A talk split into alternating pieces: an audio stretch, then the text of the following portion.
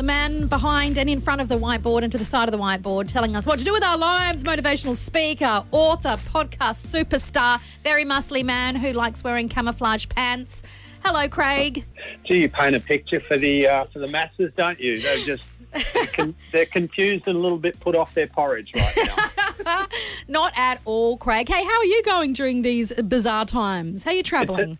It's an interesting time, Luce and Kel and everyone else, because you get to put all your own stories and ideas and strategies to the test when you live by yourself. So I've been by myself six months, so it's interesting. Haven't seen my folks for six months. Haven't seen my friends for six months. So, and you know me, I'm a gym junkie. I'm a I'm a training addict, so I haven't been able to go to the gym. But it, you know, it's it is what it is. So I try not to waste energy on things that are out of my control, and Yep. much of what is going on right now is that. So, Yeah. but in the middle of all of it, I'm good because I'm trying to help a few people. Yeah, and, and you do that in incredible ways. Craig, today I wanted to talk about something that I've been mulling over the last couple of days, and I talked to my team about it, and I said we really are kind of in the thick of this long lockdown. We've all, I have completely lost track of how long we've been in lockdown. I really have. I don't mean that as a joke. I, I feel like the first one blurred into the second one with a slight reprieve.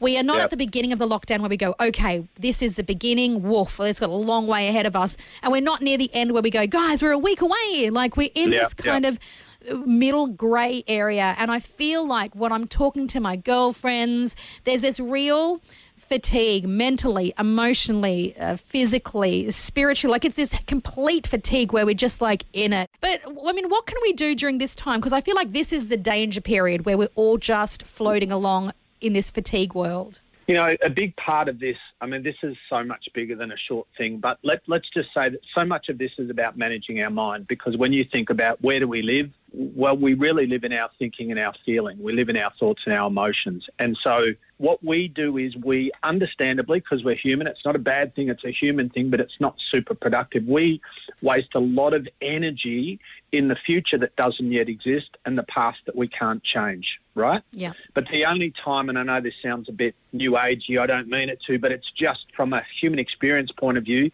the only time we ever live is in the moment. Like when tomorrow arrives, it's not the future, it's just another installment of now.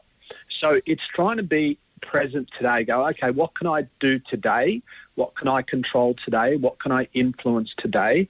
And to set some daily goals you know, and just be present. And yeah, there's going to be a future, and yeah, we acknowledge the past, but where I am now is in this moment, in this minute, in this hour. And so I'm today, I'm not too worried about tomorrow, yeah, tomorrow, but today I'm going to make these decisions, do these things, and be present so that I don't go down some deep, dark, emotional, cognitive rabbit hole that makes me anxious and scared and fearful. Craig, is it a 50 50 split? I'm sure it's not that mathematically simple, but is there mm. an element of focusing on the reality of where we find ourselves, but also distracting ourselves from the reality as well? That's a good question, Kel. We're not pretending that COVID's not happening. I'm not saying everyone, hey, life's great, it's amazing. You know, oh, isn't this just, it's an opportunity to learn, everyone. Let's hold hands and let's sing kumbaya and what a blessing. No, we're not saying that. We're saying, you know what, this sucks a lot. I don't like it at all. It's unfair. Bad things are happening to good people. We're acknowledging what is going on around us, but we can't control it. So what we can try and control is what's going on within us. So in the middle of all this stuff I don't like, how am I going to be today and what am I going to do today? Do you think um, this bizarre place we find ourselves in, in Melbourne especially, this fatigue, do you think that, I don't, I mean, I know you're not a, a scientist, but all I'm seeing lately on the internet, especially on socials, is people just now ripping into each other. Do you think this fatigue is breeding kind of this, I'm bored, so I'm just going to get on the net and have a go at everyone? Is that what we do when we get tired? We just start behaving badly? Well, ironically, I am a scientist, Liz. I do have a degree in exercise That's right, science. you are, sorry. and I'm doing a PhD in neuroscience. Funny that, but look, I think that's a it's a demonstration of frustration, right? I'm not justifying it; I'm just explaining it.